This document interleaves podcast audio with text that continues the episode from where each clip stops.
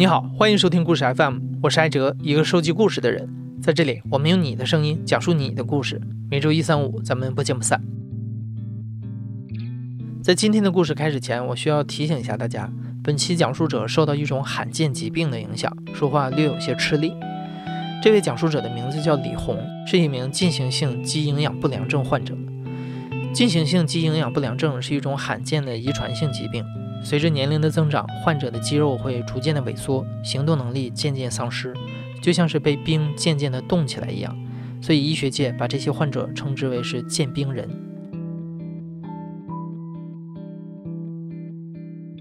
我患的病叫做进行性肌营养不良症，这是一个肌力逐渐下降、肌肉逐渐萎缩的一个现象。那么发展到现在，已经是瘫痪、卧床。李红出生在浙江省的一个山区县城里，他的父亲在工厂上班，母亲开了家小饭店，家里还有一个大他一岁的姐姐。小的时候，李红乍一看起来啊，是一个非常健康的孩子，体格正常，头脑机敏，学东西也比别的孩子快。但直到很多年之后，当他回忆起童年的往事时，才发现他的病其实很早就有了征兆。最早那就是在小学的时候嘛，刚刚入学的时候，我看见一群人在跑步。我也跟着跑，结果我跑得很慢，被后面人追上来，也就撞倒了。放学的时候，我走在路上，然后书包被人抢走了，同龄的熊孩子嘛，抢走，然后让我去追，我追的时候跑不过他们嘛，跑起来也是摇摇摆摆，就被他们嘲笑。那就是从小学就跑不动的状况，跑短距离还没有什么感觉，跑长距离的话，我的腿是很疼的。但是这样的情况，因为我成绩越来越好嘛，老师也保护我，渐渐就没人欺负我了。升入高年级之后，李红很快就显示出了在理科上的过人天赋。他自学了编程。从进入中学开始，李红一直是县里各种学科竞赛的种子选手。高二那年，他甚至直接参加了市里高三年级的数学竞赛，还考了第一名。在学业的光环之下，李红的健康问题被所有人忽视了。就连他自己都以为他只不过是体能比别人差而已，只要成绩好，体育不及格也不是什么大不了的事情。直到高考前夕，因为体育测试不过关，李红的健康问题才被医生给发现了。快进高三的时候，大概是暑假，然后我爸爸陪着我去医院，医生一个诊室里面好像是坐了两个医生，给我看病的医生就让我躺到床上。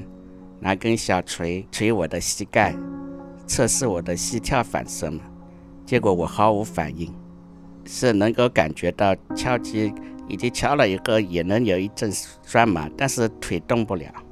后来我自己查了以后是说膝盖跳起来那块肌肉就是没有力量，就导致了膝跳反射的缺失。那我那个医生就说他以前看过一个类似的病人，他就给我验血。但是验血指标一出来，我就知道不对了，因为他那有三千多，还标准的话差不多一百左右吧，所以他就赶紧让我们去省里挂了专家号，做了肌电图，就是拿一根粗粗的针扎进小腿里面，最后的结果写着是肌源性损害，就是原发于肌肉的一种损害，所以基本上就能确认这是肌营养不良。那个时候的话，拿到的诊断结果嘛，一个给我开了个证明，证明我不能参加体育运动。印象很深刻的是，医生说：“你这个样子最好不要参加高考了，自己学一个什么家电修理之类的手艺，能糊口也就行了。”那对我的打击肯定是很大的了，因为我这从小的梦想，再加上这样的成绩，真的不想就这么浪费掉嘛。确诊之后，李红并没有放弃高考，相反，他把自己的目标定得更高了。他要考北大的物理系。于是，在高三的那年，李红先是把希望寄托在了全国的奥林匹克数学竞赛上，希望能直接拿到保送的资格。但是因为心态失衡，发挥失常，他没有在比赛中拿到任何名次。好在这场失利没有打垮李红，最终他在高考考场上调整到了应有的状态，考到了全市的第一，全省的第五。很快，北大招生办的老师就找上了门。因为我家庭情况就是不太好联系吧。我又是在市里上的学校，离家是有一百里路吧。所以那一天我在家看电视的时候，忽然就听到敲门声了。我外婆带着我们学校的一个老师出现在门口，就跟父母说：“赶紧带我去杭州，说是北大老师想见我一面。”所以当时也是连夜买了火车票去了杭州，早晨七八点钟左右到的吧，在宾馆房间里就见到了那位老师，北大物理系的林纯正教授，四十来岁吧，中等身材吧，也是长期负责浙江那边招生的。他看见我。也是很高兴，他说我的成绩是非常不错的，但是因为他看到体育免试的那个证明嘛，写着我有什么什么病，他觉得不放心，想看看我的状况。当我这样站在他面前的时候，他就彻底放心了嘛。其实他跟我说，北大那个时候也是招收残疾学生的，他就把通知书直接给我了。那个时候也是很兴奋吧，但是像我这种人，喜怒一般不形于色的。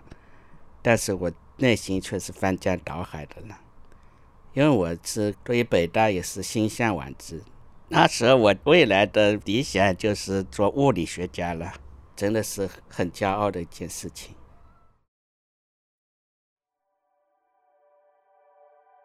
十八岁那年，李红如愿进入了北大的物理系。刚刚进校的那段日子里，一切都进行得很顺利。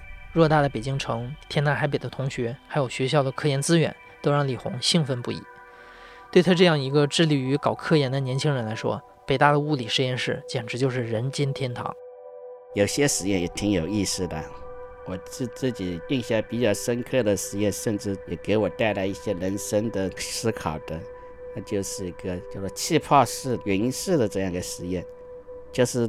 一颗粒子，因为人肉眼看不见嘛，所以观察这个粒子的轨迹，就要让它穿过一个装置，它路线呢就会出现很多气泡。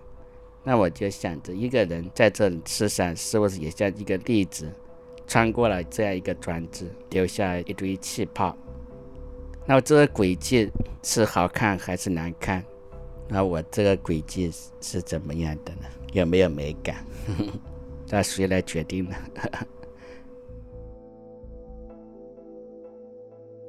大学第一年，李红的疾病开始恶化，他的下肢力量越来越弱，上下楼梯对他来说成为了一种酷刑。而在当时，也就是上世纪九十年代，北京大学还没有做任何无障碍设施的规划。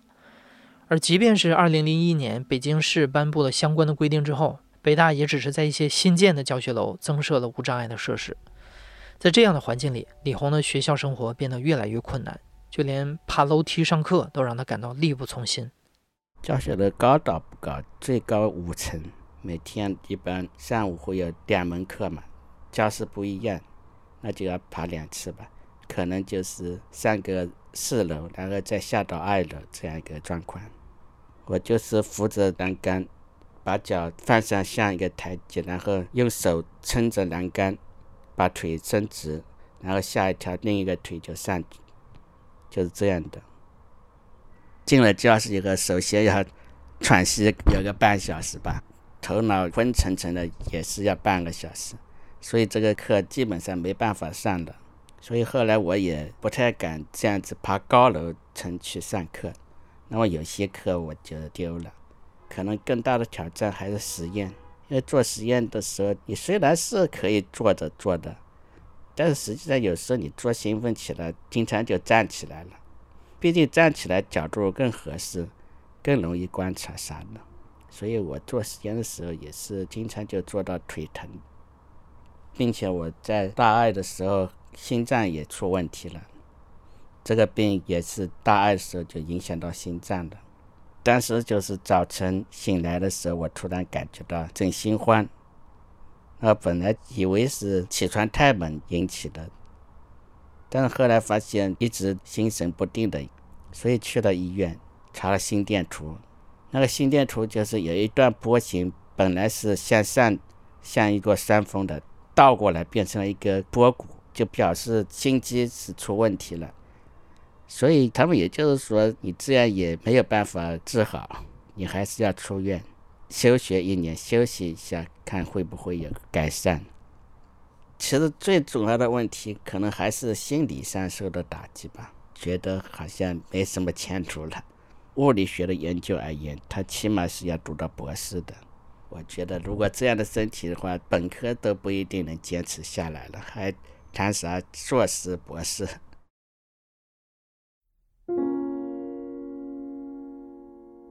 在这之后不久，李红最终无奈地选择了休学。用他的话来说，这个决定在当时是为了保命。休学一年之后，李红拿到了医生的复学证明。但是回到课堂之后，他发现自己的身体状况已经无法支撑高强度的学术研究了，成绩也一落千丈。而在这一年，他的成绩单上出现了以往从未有过的挂科。对李红来说，这是一种难以想象的耻辱。跟电子力学老师有过一次交流吧，因为我们考试以后会有个讲题的时间，有不少人就是有不及格的可能，他们就会去跟任课老师求情嘛。我呢肯定也是不及格的嘛，我以前也从来没有干过这样的事情，所以我也是直到最后才上去跟他讲。他也是一个老教授，白发苍苍的。他的意思就是说，如果你身体不好，就不要学物理嘛。转到一个比较轻松的专业去，但是如果考不及格，给我不及格嘛。我其实也并不是想让别人来高抬贵手，但是如果无障碍设施做得好的话，不用别人的同情也能考好了。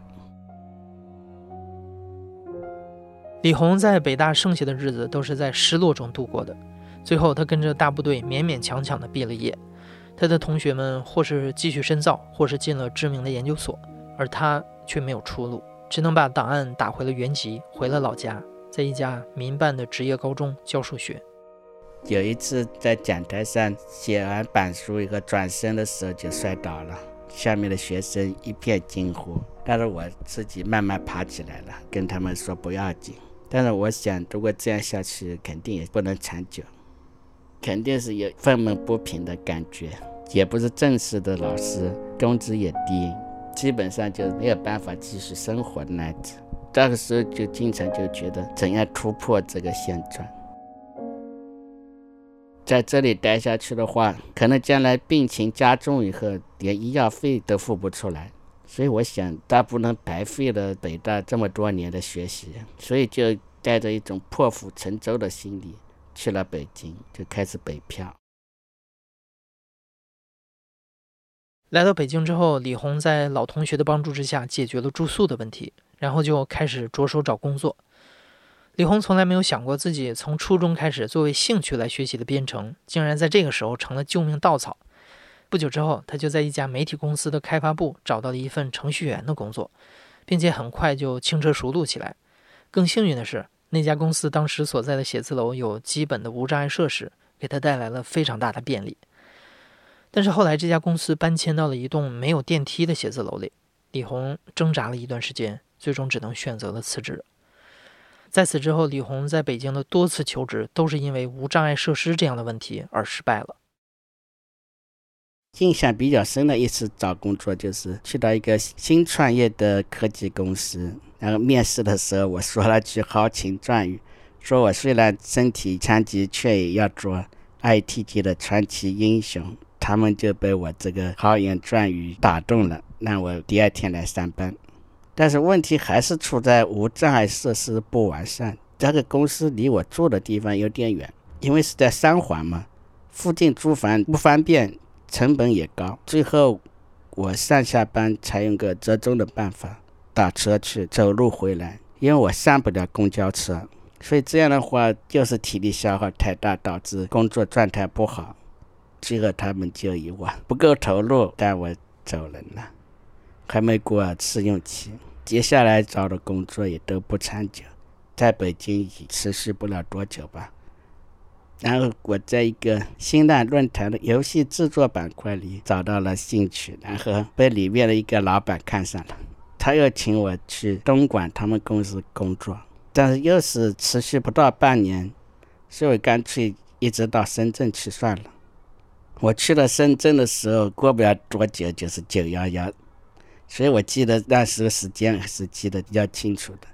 那时候是在十月份，原先是在他们一个网站“中华残疾人服务网”上面看到留言说，郑卫宁郑大哥说留言说他他们技术力量有些薄弱。那我在下面回复说，我也是残疾人，我也许能够帮助你们在技术上有所提高吧。他就热情的邀请我去。他是血友病患者，在深圳拿自己的房子拿出来创业。找了几个残疾兄弟开始建网站。那时候他的年龄大概将近五十岁吧，在商业上很有头脑的。那么在深圳的小区里面，无障碍都是挺好的，里面有电梯，外面有斜坡，就吃住和工作都在一栋楼里。所以这样我就决定留下来了，因为再继续飘的话，你没有个稳定的地方，也很难有所发展。我要的其实不是待遇了，而是真正有一个能够稳定发挥的舞台。它是属于残疾人福利企业，一般的福利企业都是从事一些比较低端的劳动，但是我们就是在网络和软件方面下功夫，向高科技方向走。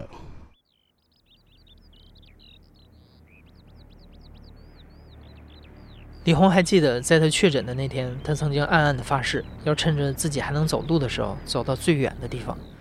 所以在二十四岁那年，他一路走到了深圳，在那里停了下来。在李红的技术支持下，郑大哥的这家公司发展的很顺利，承接了很多个当地政府部门网站的开发。如今，他已经发展成为了一家有一定规模的残障人福利企业，为很多身体有残障的技术人员提供了就业机会。二零零二年，在郑大哥的推荐下，李红参加了广东省举办的一届残疾人职业技能比赛，在编程项目上，他拿了冠军。后来又在全国比赛中拿了亚军。二零零四年，李红又作为中国队的代表前往印度新德里，参加了世界级别的残疾人职业技能比赛，而这里也成了李红在还能走路的时候所走到的最远的地方。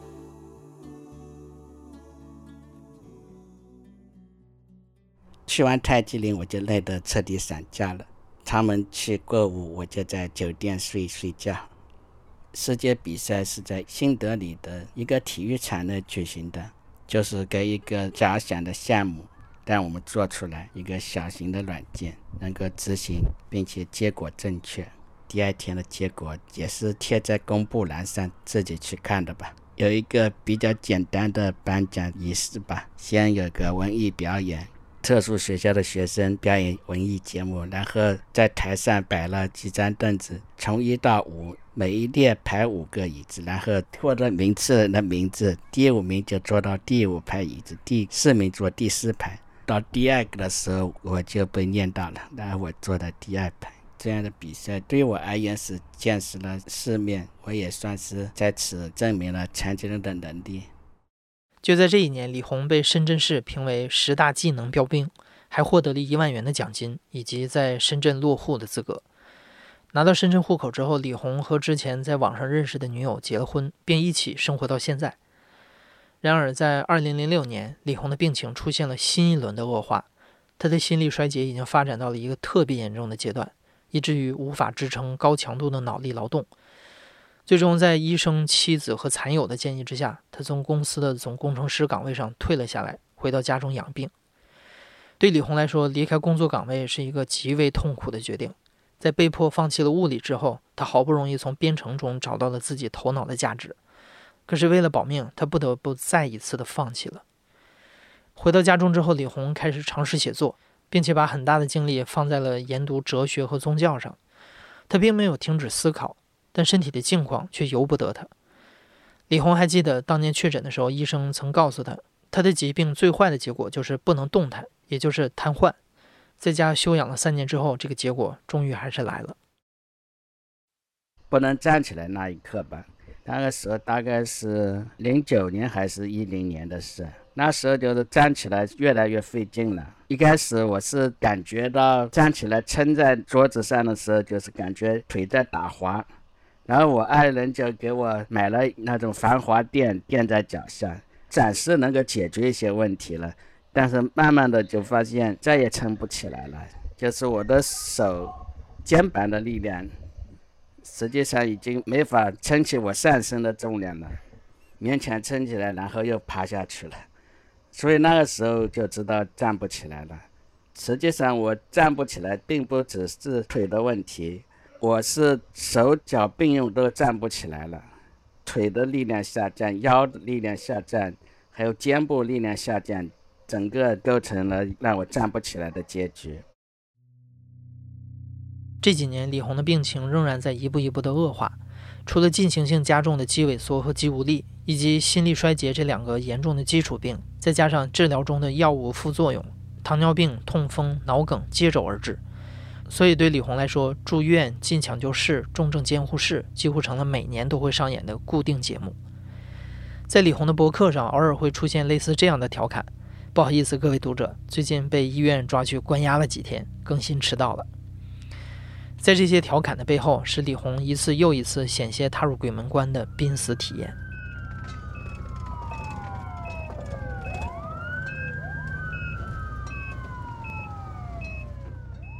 这个已经出现过好多次了，最危险的可能是两年前那一次吧。两年前那一次，我先是死性心心动过速，就可能会心脏停止跳动的那种。然后那天我老婆在家，就赶紧打幺二零。我的症状就是大汗淋漓，然后摸不着脉搏，量不到血压。去了医院抢救室，一做心电图，我就听见医生喊了一声：“心率两百三十下。”这就是心动过速了嘛？心跳达到这种程度，感觉都不是跳动了，而是在那发抖，心脏在那颤抖。开始恢复以后，还在病房里，我我又发生了肺水肿。肺水肿这是急性左心衰竭带来的，就是肺里会渗透很多液体，那就导致呼吸困难。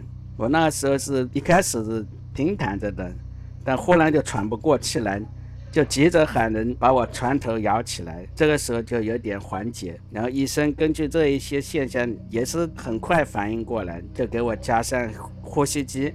打了一些抢救用的药之后呢，我又慢慢恢复了。但是当我取下呼吸机以后，很快又出现第二次的肺水肿，医生又是一阵紧急抢救。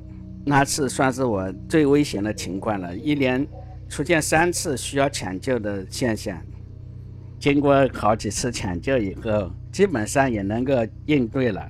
那么有时候我也会自己在夜深人静的时候思想一下，下一次遇到生命危险的时候会是怎么样的情况，然后我还能不能自如的应对将来那个结局？有时候也是会进行一次体验式的思想吧。我就是讲自己这是要去另一个家乡了，这时候的痛苦也只是一瞬间之事，慢慢的。平静的接受这样一个结局吧。两年前的那次抢救之后，李红的病情蔓延到了呼吸系统。从那以后，他除了每天卧病在床，偶尔还需要使用呼吸机维持最基本的生命机能。我的家里的环境的话，这是一个政府保障房，所以面积相当小。然后我现在就是在一个小小的卧室里面，每天就是在床上。只有洗澡的时候会吊我下去洗个澡。这张床就是一张护理床，大概一米宽、两米长，对我而言就像一只笼子一样。这就是我现在基本的环境，肯定是被限制住了。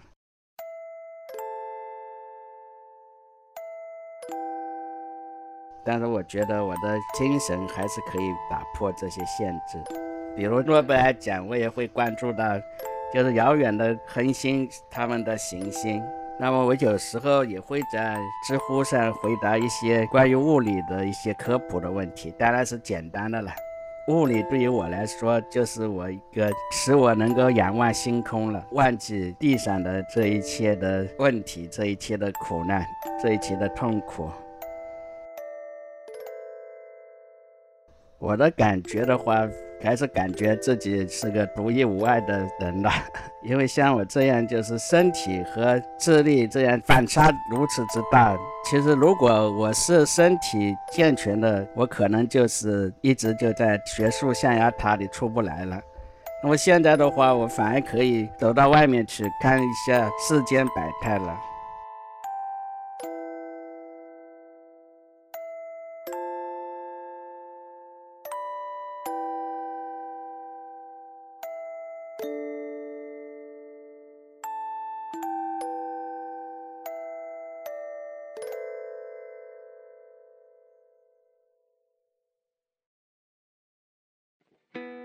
在当前的医学研究上，进行性肌营养不良症依然没有成熟的治疗方案。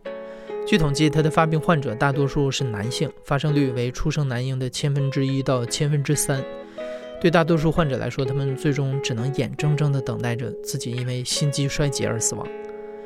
明天，也就是二月二十九日，是国际罕见病日。至今，全球已经确认的罕见病有六七千种，其中百分之八十都是由遗传缺陷引起的。